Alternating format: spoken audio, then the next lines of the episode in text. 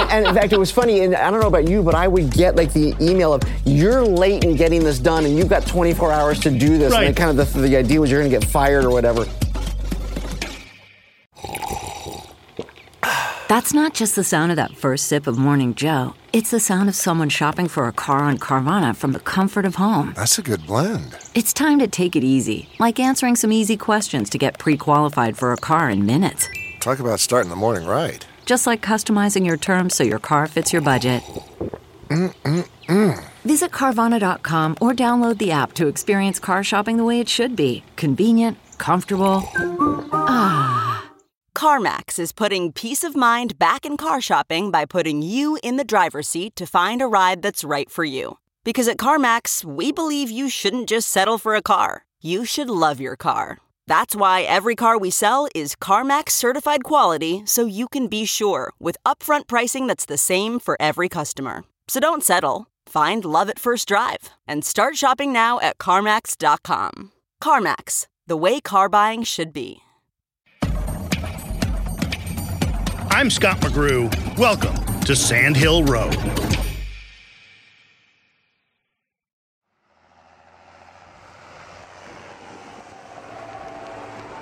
At first glance, this John Deere tractor plowing a field looks like it has a ski rack on its roof, which doesn't make a lot of sense. But on closer examination, I can see the metal bars hold sensors of some sort, and it's very clear there's nobody in the cab, no farmer behind the wheel. It's just a it's an awesome sight to see. I know Dan Leibfried of John Deere. I'm the director of automation and autonomy. John Deere is a 184 year old company. By all rights, Deere should be a pondering, slow moving, plodding incumbent company unable to pivot. But John Deere is surprisingly nimble, just like the robotic tractors it makes. Uh, going through the field without an operator in the cab, uh, not just straight up and down the field, but actually making a precise turn on the end of the row, raising and lowering the implement in order to ensure uh, that it's doing its job. The scale at which these machines are physically and the the impact that they're making on agriculture is just something awesome to witness. People often don't realize just how digitally advanced many people in the farming industry are and the agriculture business are. So, Venture capitalist and Stanford Business School instructor Robert Siegel. so with John Deere, they've been actually doing autonomous farming with their vehicles for actually, you know, 10 to 20 years. They can tell where all of their equipment is within three centimeters anywhere on the planet. And so they're very, very aware of how digitization allows for ongoing communications with farmers and with their customers and ways that they can use that information to grow crops more efficiently. Siegel has been studying successful American companies and says the best combine the brains of technology with the brawn of manufacture and logistics. No matter what industry they're in, every product or service that they deliver to customers is going to be connected. And there's a physical side and a digital side. An obvious example is Amazon, which not only presents you with products, the digital side, but gets them to you in two days, the physical side. Or John Deere making a tractor and then automating it. The number of sensors that are on a tractor, the the way they have to work autonomously, and how to they have to read both physically what's happening in the field, be able to give that information easily uh, readable to the farmer when he or she is in the cab. That's not an easy thing to do. Uh, and in the end, the farmer just wants to make sure the food is being grown and developed and delivered properly. And how do you do that in a simple way? And how do you use data and analytics to make the physical side of it more efficient and more effective? That's where John Deere has really, really thrived. By all rights, a, a company that old should be old and plodding and an incumbent. What has that company done to stay nimble? I think we, we, both John Deere and every large incumbent that we studied, there were three attributes that we saw when, when they were able to kind of make through transitions. The first was, you know, the CEO, the person at the top, is committed to the uh, continuing to keep technology moving forward. You're not just costing out your business; you're investing in your business to make sure that there are ways that, that you're going to stay at the forefront of technology. Secondly, coming up with creative structures inside of your company so that your your crazy wild ducks, your entrepreneurs who are inside the company, can find ways that they can, you know, thrive both in their careers as well as economically and not be constrained by an existing structure. And the third thing we found, someone like John Deere, is it's patient capital right? This is capital that when they look at long-term investments, it's not just the stock is up now, so we're going to be a corporate venture capitalist when the stock is up, and when it goes down, we'll stop. Investing in innovation is a constant part of what they do. And so those three things really, really, you know, we saw it in John Deere and we saw it in all of our successful large incumbents where, you know, patient capital, creative structure, and the CEO is involved. There is one thing that Deere has done that is a bit defensive, like a like an old school company would do, in which it wasn't allowing farmers to repair its own equipment. Uh, that is a classic incumbent. We're not going to move with the times sort of sort of company, or at least decision policy. You know, it's funny. There's two sides to that. On the one hand, yes, we can say you know that are larger industrial older organizations you know they want to have closed systems and they don't want to have open systems because they want to be able to constrain what people can do on the other hand apple does the same thing yes right? it does. Really, apple you know who's going to repair your phone they have to approve everything that goes into the apple store so it's really kind of about control so i'm not sure if deere's doing it is because they're old and from the midwest and dated or if it's actually about control and them wanting to make sure that they're collecting the economic rents that they want and apple's a great example of you know one of the greatest companies in technologically advanced companies in the world that's doing the exact same thing. so you and I both, although we didn't know each other at the time, worked uh, for General Electric because General Electric owned NBC at the time. You worked in their video security division, right? Correct. Okay. So uh, GE is a great example of an incumbent company in the sense that I don't know if you had to do this, but we had to take all of these online classes, and it was more than just diversity and things. There was one about welding yeah, okay, you're nodding your head. Did you have to take the welding class? I didn't have to take the welding class. I did have classes about site facilities and using poisons, you yes. know, on the site. and, and, in fact, it was funny. And I don't know about you, but I would get like the email of "You're late in getting this done, and you've got 24 hours to do this." Right. And kind of the, the idea was you're going to get fired or whatever. And it was the horrific side of everything that we saw in 30 Rock, right? Which, by the way, is incredibly accurate. I'm the new vice president of East Coast Television and Microwave Oven Programming. That sounds like you program microwave ovens. Th- that's actually a documentary, not a comedy series. Like it's about what it was really like. People, it's, people think we're teasing, eh. but it is it is so spot on. And, but the thing about GE that I think a lot of people don't appreciate, and I was there in the mid 2000s, my division was going through the transformation of analog video to digital video. And I actually got a fair amount of support at that time. Jeff Immelt had been the CEO for about four to five years when I joined. And there was a lot of push to try to change the organization. It, um, you know, Welch, who ran the company before, it was really, really hard because he was all about cost out and efficiency. And so yeah. they were trying to go through that balance of creativity, but also everything that had made GE great for the previous 20 years the things that GE did better than any company I've ever seen, even all the ones I've studied in Silicon Valley, their HR policies and their people development policies were an order of magnitude better than anything I've ever seen. How they thought about the hiring process, how they thought about developing talent, the investment they made in their talent best in the world that I've ever seen. And so while you did have those problems of those emails you would get of, oh my God, now I've got to learn I, about poisons. I had one about enclosed spaces. And I, and I thought to myself, if I'm going into enclosed spaces, we've got a very, very serious yeah, exactly. situation. Especially yes. you in the, in the media industry. Right. Uh, so it was a very, very, it was a great time. I'm really glad that I did it. It also gave me, probably like you, an empathy for understanding what it's like to be inside of an organization that's been around for over 100 years, that has the pride and legacy that comes with this, yes. you know, founded by Thomas Edison. Yes. And yet in a world where now everything is connected from you know, uh, wind turbines to gas turbines to airplanes to locomotives. And what are the skill sets you need to do to combine this? Like, much like the changes in the media industry, Beth Comstock, you know, who yeah, was, sure. Beth was one of the people at the forefront of trying to understand what changes she had seen in the media industry and how that was impacting all other parts of the GE business. You also did a startup, and this is where you and I met, what, 20 some years ago, right? Well, I did a, a consumer television show called Tech Now. You were making a digital picture frame uh, for a company called Weave that, that you had created. Uh, what did you learn as a startup entrepreneur that you've carried with you all this time? So, I, probably the most important thing that I'm still working on 20 some odd years later is you know people tell you startups are your highest highs and your lowest lows but nobody tells you that they're 20 minutes apart and, and, so i think that, that there's kind of a, a maturity that you need to combine with the optimism of youth that often is kind of, you know, stereotyped inside of startups. But to really kind of grow and scale a business is hard. How you're going to lead people, you know, especially when you're not feeling the confidence inside, when you're hitting hard times. Uh, how are you going to make sure you get the product to market? And when you're a small company, how do you partner with large companies? We partnered with Kodak, and that was really hard because they were, you know, based Speaking on, of incumbents, exactly yeah. Rochester based, you know, old line. Most of their money was coming from film versus digital. Um, and, and, how did we have that relationship? And they had all the power. Like we yeah. needed them.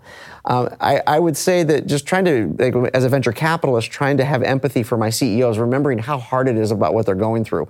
And sometimes I need to let them be 28 years old, right, and make some of those mistakes. That as a coach, I, I can try to help them, I can try to guide them, but sometimes I've got to remember, let them be 28, and sometimes they're going to stub their toes. Okay, picture this: it's Friday afternoon when a thought hits you. I can spend another weekend doing the same old whatever, or I can hop into my all-new Hyundai Santa Fe and hit the road. With available H-Track all-wheel drive and three-row seating, my whole family can head deep into the wild. Conquer the weekend in the all-new Hyundai Santa Fe. Visit HyundaiUSA.com or call 562 for more details. Hyundai, there's joy in every journey. Okay, picture this. It's Friday afternoon when a thought hits you. I can spend another weekend doing the same old whatever, or I can hop into my all-new Hyundai Santa Fe and hit the road. With available H-Track all-wheel drive and three-row seating, my whole family can head deep into the wild. Conquer the weekend in the all-new Hyundai Santa Fe. Visit HyundaiUSA.com or call 562 for more details. Hyundai, there's joy in every journey. That's not just the sound of that first sip of Morning Joe. It's the sound of someone shopping for a car on Carvana from the comfort of home. That's a good blend. It's time to take it easy, like answering some easy questions to get pre qualified for a car in minutes. Talk about starting the morning right. Just like customizing your terms so your car fits your budget. Mm-mm-mm. Visit Carvana.com or download the app to experience car shopping the way it should be convenient, comfortable. Ah. I enjoy with with people our age talking about, hey, you remember Excited Home on on 101 with the slides and those sorts of things. And you're for the people who can't see you, you know, you're you've got a big smile. Is there a danger for uh, men of our age uh, to take lessons from decades past? You know, we've been here a long time. We know things that we are going to miss the new things that the that the younger people who maybe are brand new to Silicon Valley are seeing and we're not. You know, one of the expressions that I've heard is that the former CEO of Intuit uh, would say that what you want is a combination of fresh eyes and wise eyes. Hmm. And so uh, you, you want to have the ability to say, okay, help our entrepreneurs make original mistakes, not the mistakes that have been made in the past. Like the job is to avoid the avoidable. On the other hand, you've got to be open to new ideas. And so you know, one of the great things about being on the faculty at Stanford is I get to teach 350 young people every year. And, and you know, our children are 23, 21, and 19 right now. I get to see how their generation deals with technology. And I think if you have that natural curiosity to see how things grow and change and evolve, can you combine what's now possible with new capabilities, but also trying to remember, you know, gravity's been around a long time, right? So mm. gravity always comes back. Gravity will not be suspended. So there are certain rules of business, certain rules of how we are as a species that are going to be with us, but also understand that there's sometimes new ways to do things. There, there was a debate even before COVID about the value of a college education, about the value of a graduate school education, about the value of a graduate school education at a high end expensive school. Um, defend that for me now as someone who instructs at, at Stanford GSB. I think the argument actually breaks into two parts. We had an you look at what's happening with our debt in our country for students going to college, and you've got to wonder, is it worth it? We have saddled our children in a generation of, of, of, of, you know, in particular the millennials, where they're digging their way out of a hole, right? The notion was if you went to college, you went to university, you were going to have better jobs, you were going to be able to live a better life, and, and, and. It was the ticket to mobility, uh, rising up in social classes. The problem is we did it with such you know burdens of, of, capital costs that they're digging their way out. And so it's kind of like you sit there and say, is this really worth it? Mm-hmm. And a lot lot of jobs, you know, you can have trade jobs. And by the way, even engineering at some level can be a trade job and coding can be a trade job. You've got to figure out is that the best way for, you know, for you one to get an education and better oneself? And no, not everybody needs to go to a high-end university. I do think, however, if you're lucky enough to have that option, you know, Stanford's the greatest team I've ever played for, bar none. You know, my colleagues on the faculty are the smartest people in the world, and I get to learn from them every, every day. When I'm teaching the students, it's like teaching at the United Nations. You know, I stand in front of the room, and I've got 80 students who come from all over the world, and they want to do good and they want to do well, and I learn from them probably as way much as they learn from me. And so I think if you have the opportunity to study something in, in a place where you're going to grow as an individual, it's a great thing. But is it necessary? I think that's where the narrative went off the rails. Mm-hmm. And I know that, you know, my career, you know, you've hosted some of my classmates and colleagues here on your show. I know that my career would not have been what it was if I didn't have the opportunity to learn from the people that I did. And so um, I think it's a, what I'll say is it's a huge opportunity if you get the opportunity, but by no means is it necessary. Yes you're a popular instructor at Stanford, and one of the, the t- classes you teach is the Industrialist Dilemma. Can you explain what that is to me? So, the Industrialist Dilemma came out of uh, some conversations that originally uh, started between me and Aaron Levie, the CEO of Box, and also Max Wessel, who's the Chief Learning Officer at SAP. And we were trying to understand what was happening as the world became increasingly connected in a world where everything is, is contains hardware and software. How are incumbents going to have to change? And also, what do disruptors need to understand? And so we started looking at both product development and organizational structures. And, you know, how were things done in the past and why were they done that way? And how was Silicon Valley doing things? And our thesis when we started was that most of the dinosaurs were going to die and the Silicon Valley was going to take over. And then we realized we were wrong. Okay, so like, you know, three, four years into it, as we studied all of these companies, we learned that you did have some incumbents who were doing a great job of defending things, and some incumbents that the three of us would say, yeah, those companies are going to go out of business. And big names and companies that have struggled. Um, we also saw that some of the disruptors really were doing some innovative things and figured out how to learn from their incumbent colleagues. But also, we also saw a lot of hubris and arrogance, mm-hmm. where people really didn't understand kind of how do their customers make money you know, how do you have to deliver a great experience to a customer and why does that customer intimacy matter? You can't just have everything that's a digital platform and assume everybody's going to use the same thing. How do you make sure that you really understand, you know, your customers' businesses and are you serving them well? And so I think what we, over the last six, seven years, the original thesis was wrong. And the pandemic, actually, interestingly enough, brought us back to kind of where we started. And what we found was that the incumbents who had done the digital investment early, those were the ones that were winning. So, you know, Target is a great example mm-hmm. that did really, really well during uh, the pandemic. But a lot of that was because Brian Cornell, you know, they really looked hard at saying, okay, we need to invest to deliver a great experience in the store. And they've got 250 people with PhDs here about a mile from us who are using data and data analytics not only for the e-commerce portion of their, their the commerce, but also how do they design their stores inside. And so the pandemic allowed them to kind of hit the turbo boosters and really accelerate things. So I guess you, at the end, we've kind of come back to the companies that really combine digital and physical the best. Mm-hmm. Those were the ones uh, that won. Now, the last thing I'll say is things like Agile and Scrum are really, really important, and you know you see incumbents using those capabilities. But last time you were on an airplane, Scott, you were really happy that that airplane engine was not designed using Agile and Scrum. and so the trick is you want to make sure how do you use kind of the quality uh, and and things like Six Sigma for where lives people die when sure, you get it wrong. Sure. But how do you combine that with speed and agility, being close to your customer, and maybe transforming how you organize your company to serve your customers better? Bringing it back around, as you said, uh, that Target has labs here in Silicon Valley, as does Walmart, as does John Deere. Uh, bringing it back to John Deere, this idea of even if you're not based in Silicon Valley, it does make sense to have a foot in Silicon Valley. Absolutely, yes. So I would argue that globalization 1.0 was about labor arbitrage. We're going to put low cost manufacturing in Asia, low cost engineering in South America. We're going to do uh, low cost customer service in India. And you would say, oh, it's a hub and spoke model. We have the headquarters somewhere. Look, we're global and we all got cheap televisions. Globalization 2.0 is going to be very different. I think organizations are going to be structured much more like mesh networks. Communication and collaboration tools are so much better than they were even five to seven years ago that you can put centers of excellence really kind of anywhere. And if you have a presence in Silicon Valley, you'll be able to draw on a, a small region that's got five major academic research institutions, more venture capital money than we know what to do with, um, accountants and, and experienced entrepreneurs who go back into mentoring. And so the larger companies can kind of tap into that by putting a presence presence here. And, and I think that's one of the important things. The real trick, though, for incumbents is to make sure the things that are learned here kind of can get back and filter into the parent organizations, no matter where in the world it is, whether it's in the Midwest of the United States or the East Coast, or whether it's in Asia or South America or Europe. You, you really want to make sure that there's that flow of data and flow of information back and forth between the teams that are here and the teams that might be at headquarters.